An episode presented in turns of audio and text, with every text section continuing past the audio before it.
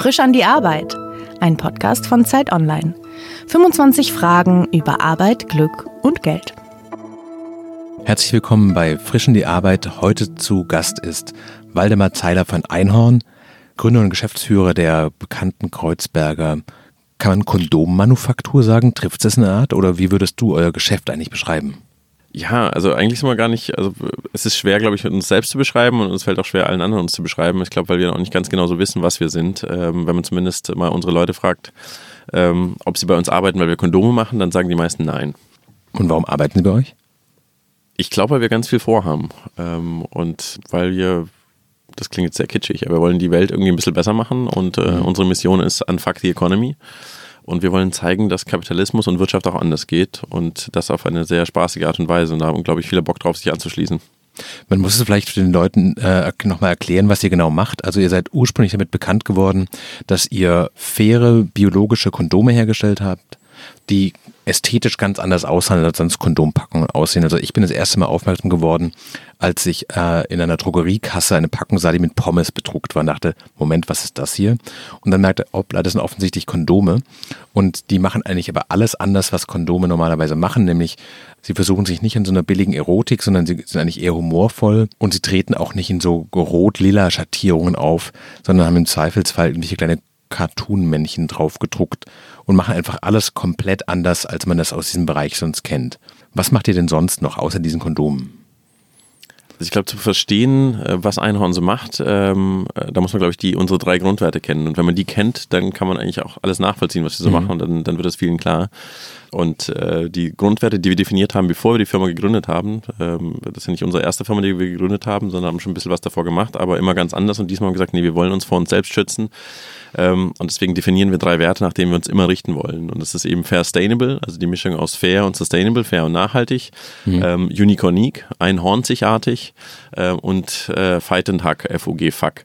Ähm, das heißt, wir können uns bis aufs Blut streiten ähm, für unsere höhere Vision, ähm, mhm. aber bevor wir zu Bett gehen, müssen wir uns umarmen.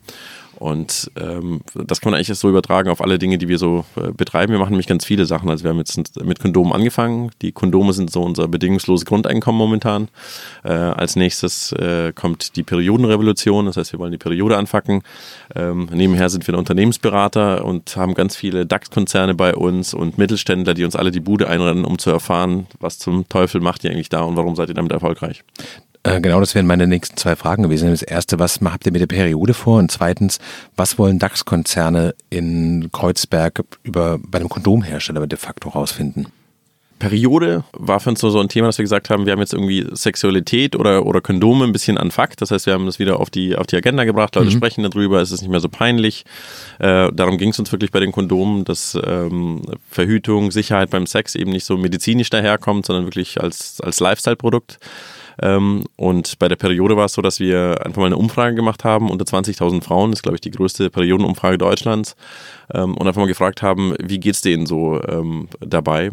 Und haben festgestellt, dass Deutschland, was das angeht, äh, ein komplettes Entwicklungsland ist. Äh, ist in vielen Ländern auch so. Ähm, und haben gesagt, da müssen wir irgendwas machen. Also es kann ja nicht sein, dass wir hier in Deutschland irgendwie äh, die Hälfte unserer Bevölkerung ähm, massiv leidet, sei es jetzt irgendwie mit mangelndem Verständnis vom Arbeitgeber oder vom eigenen Partner mhm. ähm, und dass darüber gar nicht gesprochen wird. Und dann haben wir gesagt, das ist ein geiles Thema für uns. Wir sind ja bei allem gut, was unter der Gürtellinie ist. Klopapier wird sicherlich auch irgendwann mal folgen. Ähm, und gesagt, das, ähm, das schauen wir uns, das Thema schauen wir uns näher an. Und ähm, jetzt sieht es echt so aus, als ob wir jetzt ähm, Ende, Anfang des nächsten Jahres neue Produkte rausbringen werden, aber auch natürlich ganz viel Aufklärung machen werden auf die einhorny Art und Weise. Wir haben ja zum Beispiel Männer hypnotisiert, damit sie Periodenschmerzen erleiden, aber dazu kommen wir sicherlich noch. Wenn ich dir vor zehn Jahren gesagt hätte, dass du jetzt äh, quasi mehr oder weniger PR machst für ein äh, besseres Verständnis, einen besseren Umgang mit der weiblichen Periode, Wäre das was gewesen, wo du sagst, ja, kann ich mir voll vorstellen, oder war das schon ein gewisser Weg zu merken, so vom, du hast Wirtschaft studiert äh, und auch Unternehmen vor Einhorn gegründet und äh, war das ein Lernprozess, wo du gemerkt hast, so, das geht einfach so, wie ich es mir früher selber auch vorgestellt habe, funktioniert es generell nicht gut und für mich erst gar nicht? Also ich glaube nicht. Also zumal man bedenkt, letzte Woche war Weltmenstruationstag und wir haben eine Riesenparty geschmissen bei Einhorn und äh, ich war Türsteher in einem Vulva-Kostüm. Ähm, das hätte ich mir sicherlich vor zehn Jahren nicht gedacht, dass ich das mal ähm, mache und mit äh, so überzeugend äh, einstehe äh, für ein weibliches Geschlechtsteil. Ähm, nee, ich glaube, das, äh, das kann man nicht. Ähm, Was für ein Typ warst du vor zehn Jahren? Ich war vor also lass mal zwischen so, so sieben Jahre zurückgehen. Ja. Ähm, dann war ich so der Hardcore-Kapitalist. Also ich habe ja BWL studiert, ich habe auch, aber auch schon immer gegründet gehabt, erst mal im Abitur und bin dann diese ganze. Was war deine erste Firma? Meine erste Firma war Z&B Berufseinsteigeragentur im Abitur. Da habe ich anderen geholfen, ihre Lebensläufe zu schreiben, ihre Anschreiben zu formulieren und so weiter. Ohne jemals einen Job gehabt zu haben, das war ganz lustig. ähm, und bin dann aber hier nach Berlin gekommen, als diese ganze Internet, äh, Landschaft angefangen hat, damals mit den Samba-Brüdern. Also die, die haben ja hier die ganze, das Ökosystem ein bisschen geformt und die haben mit Rocket Internet im Inkubator ähm, hier ganz viel bewegt und ich war eigentlich sozusagen von den Early Days ähm, dabei bei, bei Rocket. Also ich hatte keinen Bart, ich, hab, ich war ähm, relativ seriös und äh, total geldgetrieben. Also ich wollte einfach mit 30 Millionär sein und äh, dachte das sozusagen, das ist das die Krönung meiner unternehmerischen Laufbahn, wenn du da irgendwie mal siebenstellig auf dem Konto hast. Ähm, und so habe ich mich dann geirrt und jetzt stehe ich in einem Vulva-Kostüm und vertreibe äh, Darmhygieneprodukte. Das klingt aber eigentlich, du wirkst sehr zufrieden dabei. Also der, der, den Irrtum festgestellt zu haben, scheint auch was zu sein, was dich eigentlich sehr glücklich macht, oder? Ja, total. Also es ist immer eine lange Reise bei jedem, bis er irgendwie irgendwas findet, was, was Mhm. ihm Spaß macht. Und ähm, ich habe eigentlich immer noch nach Opportunitäten gesucht und gedacht, daraus kann man irgendwie ein Geschäftsmodell machen. Also ich bin so durch die Straßen gelaufen und habe dann Sachen gesehen und gesagt, oh geil, da könnte ein Geschäft machen. Und so rattert das irgendwie im Kopf. Und ähm, aber es ging nie um den Sinn. Und ich habe mich auch nie gefragt, was macht dich eigentlich glücklich? Und deswegen ist man vielen Sachen nachgejagt, hat irgendwas gemacht, ähm, was vermeintlich irgendwie Geld bringt. Ähm, aber das war eigentlich, es war, es war nie das Richtige, aber ich konnte das auch nicht wissen. Ich, ich musste wirklich diesen Weg gehen, mit Inkubatoren, mit Investoren, Millionen aufnehmen, viele Leute einstellen, viele Leute feuern müssen, ähm, viel oft scheitern. Also ich habe, glaube ich, sechs oder sieben äh, Sachen gegen die Wand gehauen, was im Internetumfeld jetzt nicht, nicht verrückt ist. Also da ist die Scheiterquote relativ hoch, nur keiner spricht drüber. Ähm, deswegen, es war ein ganz langer Weg und ich bin jetzt mega froh, aus all dieser Kette von, von Erfahrungen, die ich gehabt habe, dann zu sagen, jetzt kann ich mal von der grünen Wiese wirklich ein Unternehmen gründen, was ich wirklich nach, nach, nach anderen Werten aufbaue und all meine Lessons learned, all meine Scheitererlebnisse, all meine äh, Investorenerlebnisse damit einbaue und äh, versuche tatsächlich, ist es möglich, mit einem Unternehmen, wa- was wirklich Positives beizutragen zur Welt und trotzdem Produkte zu verkaufen, trotzdem zu wachsen und nicht jetzt so ein Mini-Nischenanbieter zu sein. Und äh, jetzt nach vier Jahren seit Idee mit Einhorn, äh, muss ich sagen, wir sind auf einem ganz guten Weg. Wir sind noch nicht über den Berg, also das wird man sehen jetzt auch mit neuen Produkten, aber es fühlt sich zumindest richtig an und wie gesagt, alle anderen wollen wissen, wie habt ihr es gemacht? Wenn du dir das auf einem ganz persönlichen Level anguckst und überlegst, was deinen Arbeitsalltag ausmacht, was macht dich da besonders glücklich? Ein leerer Kalender.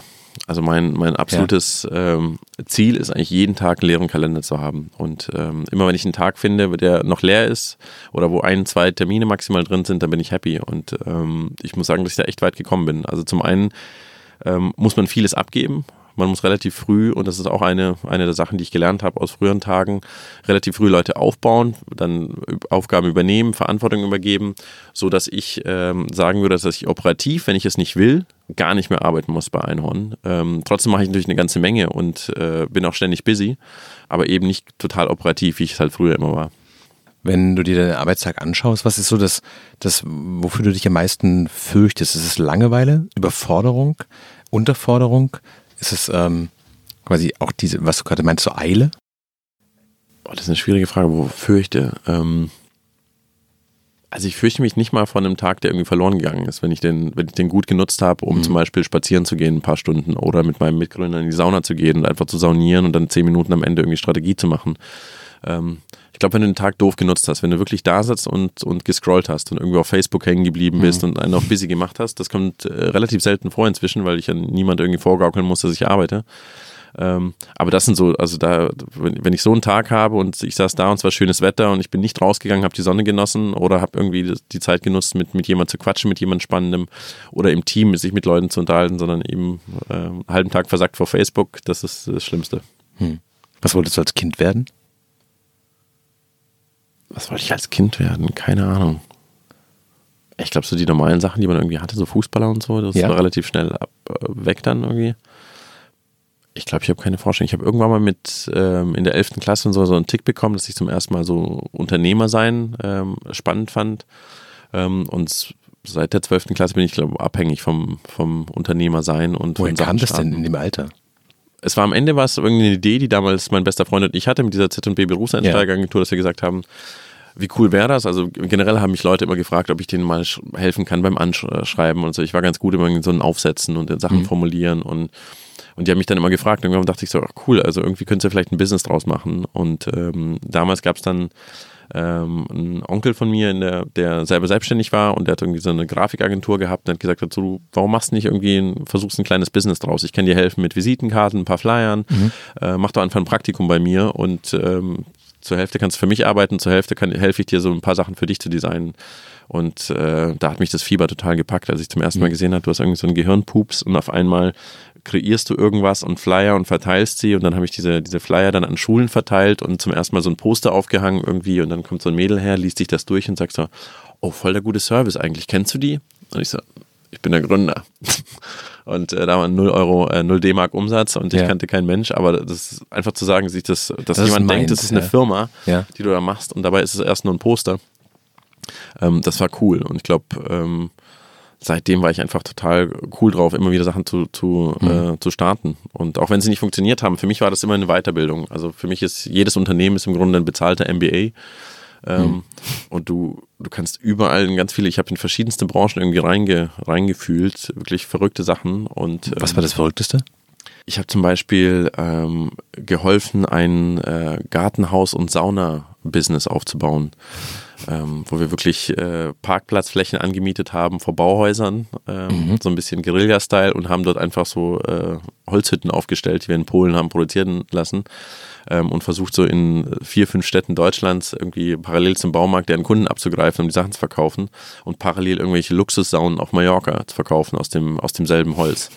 Ähm, das war zum Beispiel was Wildes. Oder ich habe, wir haben äh, virtuellen Goldhandel für World of Warcraft gemacht. Also nicht ich, ich war da nicht der Gründer, aber einer sozusagen der der, der ganz weit oben war, der Chief Operations Officer. Und dann haben wir ein, so eine Fabrikhalle ge gehabt, irgendwie in, äh, in China, wo dann Leute saßen und die praktisch diese virtuell das Gold abgebaut haben. Dann haben, dann haben wir in, in Bukarest ein Center gehabt, wo virtuelle Dealer, also auch praktisch auch so 20 Leute saßen dann mit einem Generator, mit Benzingenerator, weil der Strom nicht so gut war in Bukarest. Ähm, und die haben praktisch die Kohle von den virtuellen äh, Minenanbauern aus China übernommen und haben es dann virtuell wieder an Spieler in Europa und USA übergeben. Und da waren zig Millionen investiert, auch von den Samba-Brüdern und große Fonds dahinter und fünf WHU-Gründer. Und das war für mich so, das war für mich so the next level. Also ich kannte so dieses Gründen im Abitur und alles mhm. irgendwie noch analog. Und Internet hatte ich dann noch nicht auf der Agenda. Und erst als die mich dann abgeworben haben für dieses Business und ich gesehen habe, nach sechs Monaten hatten die 100 Angestellte in Bukarest, in, äh, in äh, Shanghai und in Köln. Und da waren Leute bereit, irgendwie unter 30-Jährigen Millionen an die Hand zu geben, um sowas aufzubauen. Da dachte ich so, okay, shit, das ist, du musst ins Internet. Wenn du, wenn du gründen willst, musst du ins Internet. Ähm, wenn du dir auf, dein, auf deinen Werdegang so zurückguckst, was waren denn die entscheidenden We Wegmarken? So? Also wo hat sich, würdest du im Nachhinein sagen, ich glaube, dieses Praktikum bei deinem Onkel, was du gerade schon erzählt hast, ist wahrscheinlich einer der Punkte, ähm, die gerade erzählte Anekdote vermutlich auch. Was waren so die anderen Punkte, wo du merktest, das sind Abzweigungen, danach ging es ganz anders weiter?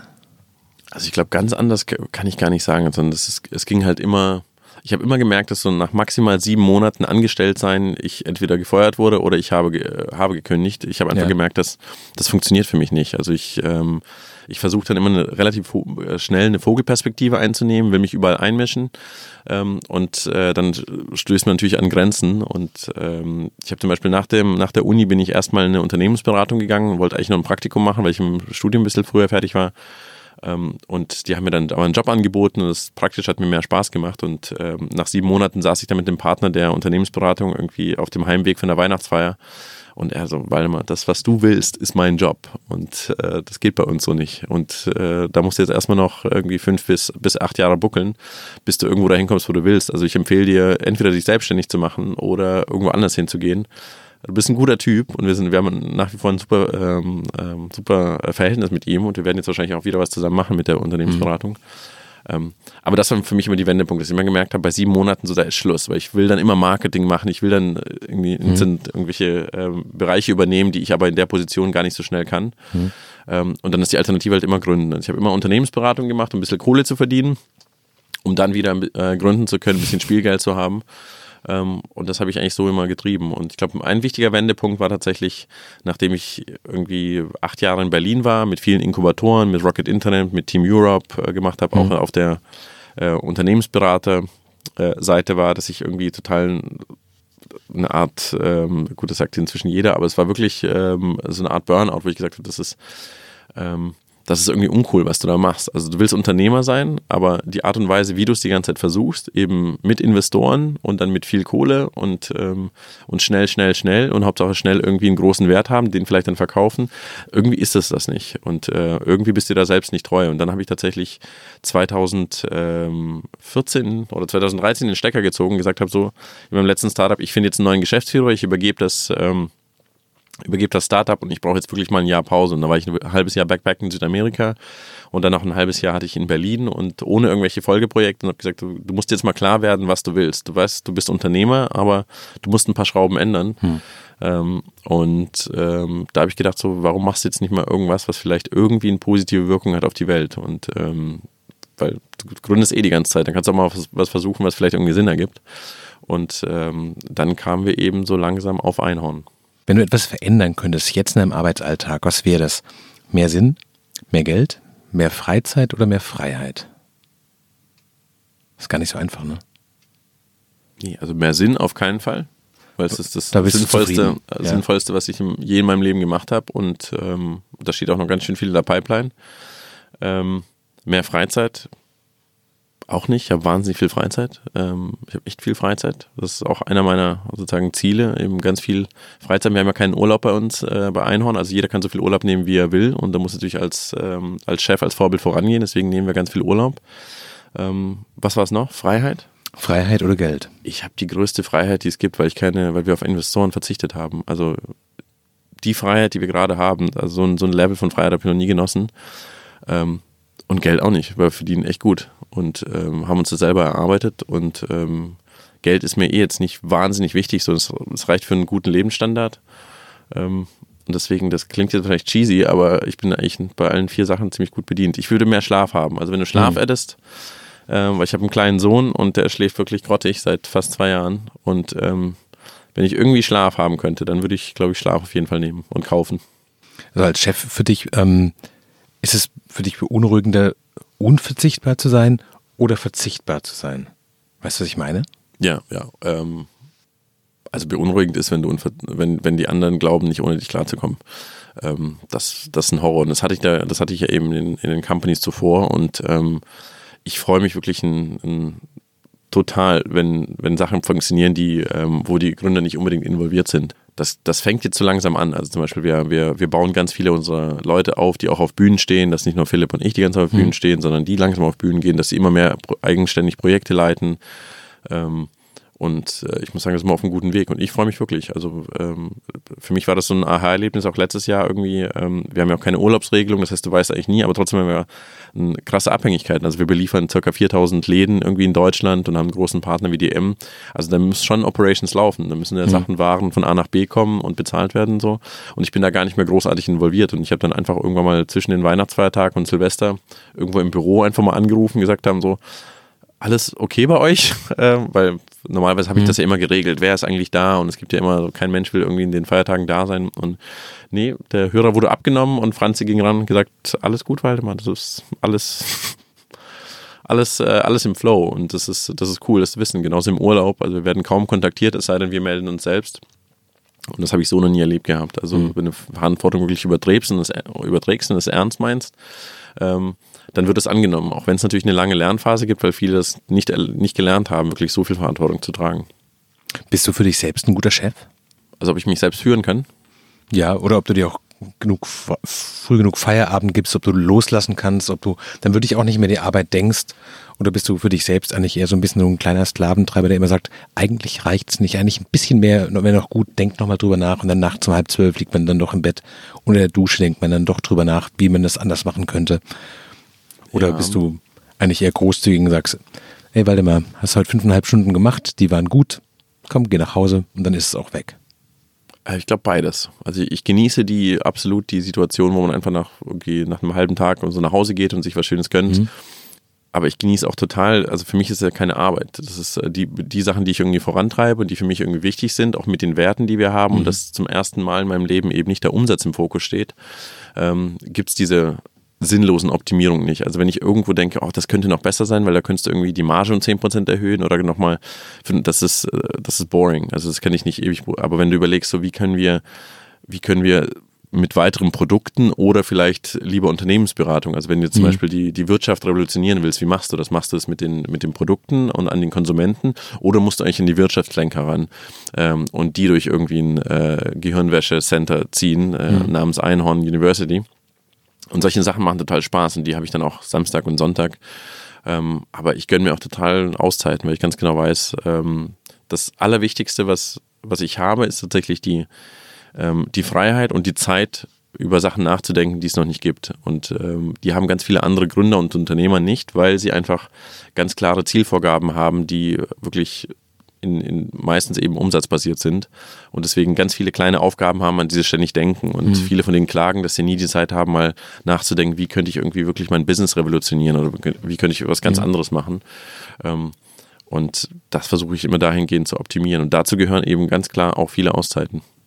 Du hast jetzt schon zweimal erzählt, dass bei euch DAX-Konzerne zu Besuch sind und Dinge von euch wissen wollen. Was suchen die denn bei euch? Die sind ja wahrscheinlich ein Vielfaches größer, haben eine viel größere Marktmacht, ein viel besseres Netzwerk. Was wollen die bei euch lernen? Ähm, ich glaube, das Spannende an Einhorn ist, dass wir zum einen ganz viel experimentieren. Also auch die Großkonzerne hm. merken, dass sich die Arbeitsweise verändert. Die, ähm, die Angestellten verändern sich. Die haben ganz große Probleme, zum Beispiel auch mit der ähm, Generation Y und noch eine jünger, ähm, weil die einfach nicht, äh, nicht bleiben. Die lassen sich nicht motivieren. Ähm, die wissen nicht, wie sie mit denen umgehen sollen. Ähm, und alle versuchen jetzt irgendwas zu umzustrukturieren und neue Sachen einzuführen. Und wir probieren alles aus und wir sind sehr transparent. Das heißt, das finde ich spannend, dass wir eben über die ähm, dass wir über Stärken und Schwächen, aber auch über unsere ähm, äh, Failures sprechen und was funktioniert und dass wir super transparent damit umgehen und dass wir trotzdem aber eine gewisse Bedeutung haben. Also wir sind jetzt nicht so ein Zwei-Mann-Unternehmen, das irgendwie mhm. überhaupt nicht übertragbar ist, sondern wir haben es eben geschafft, ähm, trotzdem eine Lifestyle-Marke aufzubauen. Wie viele Leute seid ihr denn? 18 momentan. Mhm. Wir haben es eben geschafft, eine Lifestyle-Marke aufzubauen und vor allem ohne Budget und ohne Investment. Mhm. Und das finde ich natürlich mega spannend, dass sie sagen, okay, wir haben alle Probleme, irgendwie unsere Marken zu positionieren und wir, wir schütten da ganz viel Budget drauf, ähm, aber wir finden keine kreativen Leute und äh, Geld allein hilft nicht und ihr schafft das irgendwie äh, ohne Geld ähm, und ihr zieht die Leute an, ihr habt super kreative Leute gebunden ähm, und ihr seid auch erfolgreich. Also klar, in kleinem Maße, ähm, aber eben so ein Unternehmen irgendwie in, in drei, vier Jahren ohne Investment zur Profitabilität zu führen mit knapp 20 Leuten, ähm, in 4000 Läden gelistet sein und so weiter. Das finde ich spannend ähm, und wollen dann mehr wissen, wie wir es gemacht haben. Hm. Wenn du über dich selbst nachdenkst, dein eigenes Arbeiten, was ist für dich mittlerweile wichtiger, Geld oder Anerkennung?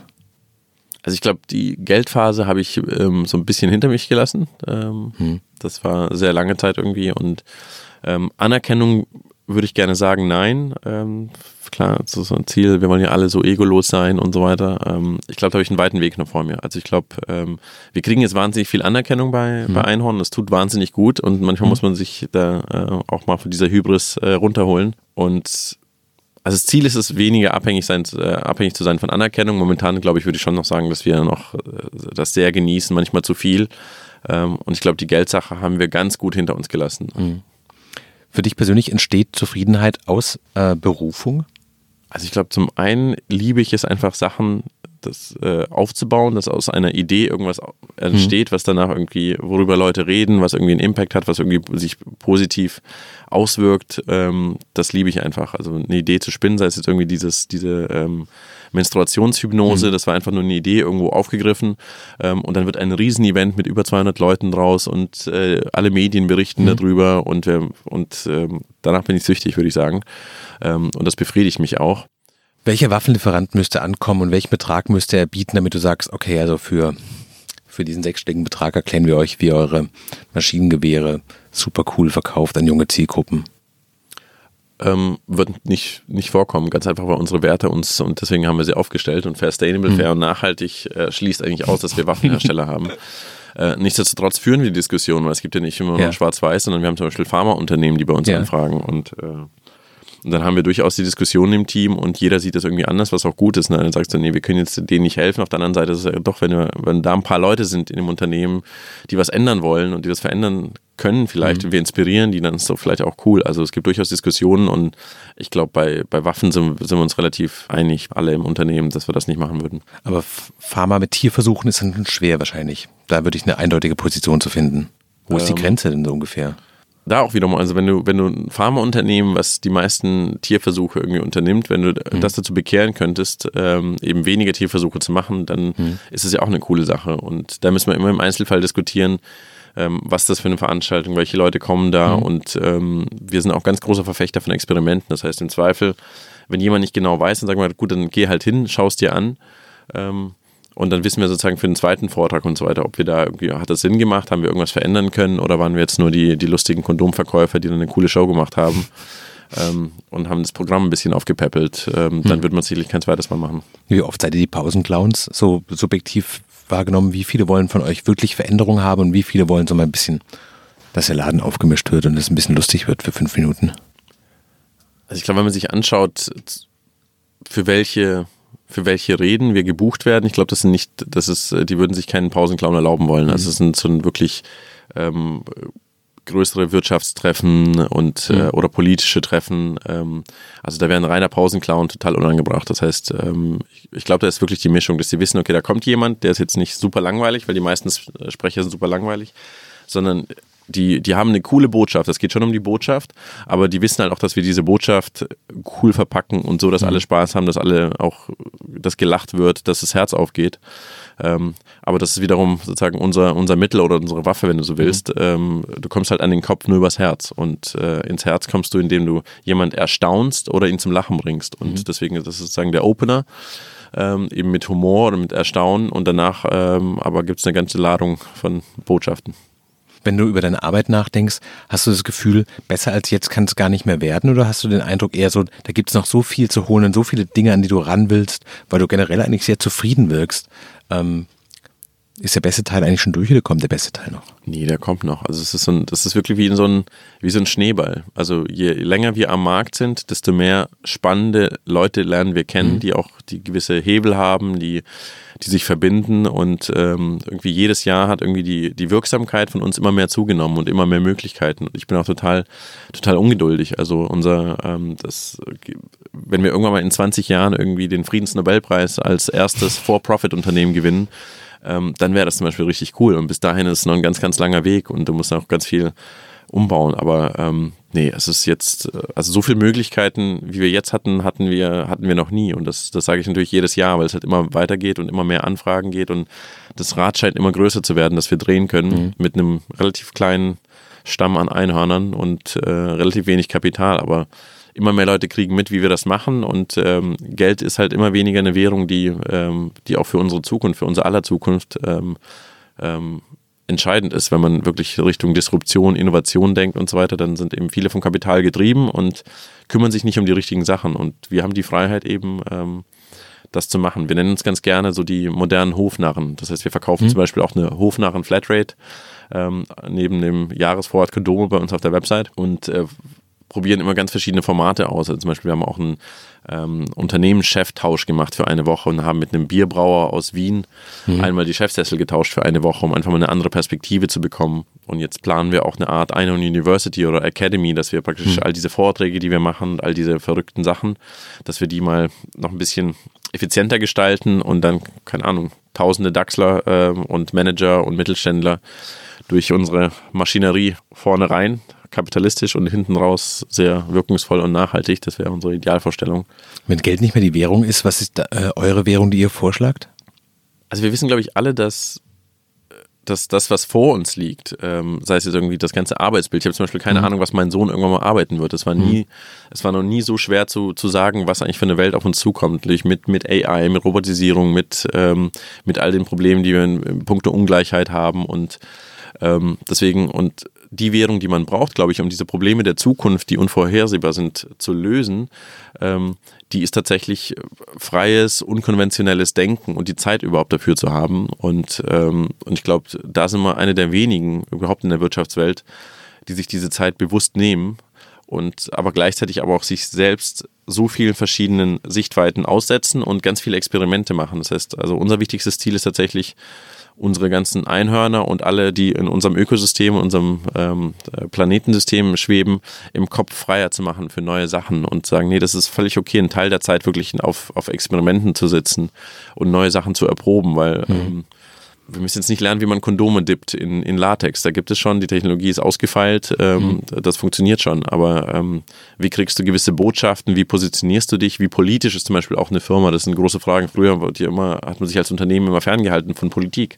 Inzwischen haben wir so große Probleme, dass ich bin, mir nicht mehr ganz sicher bin, ob sich äh, Unternehmen aus der Politik raushalten sollen. Und dafür musst du eben so ein, so ein, so ein Spielfeld schaffen, wo mhm. alle mal so ein bisschen trainieren können. Das war frisch in die Arbeit, heute mit äh, Waldemar Zeiler von Einhorn. Herzlichen Dank, dass du da warst. Das war ganz toll. Dankeschön, hat Spaß gemacht.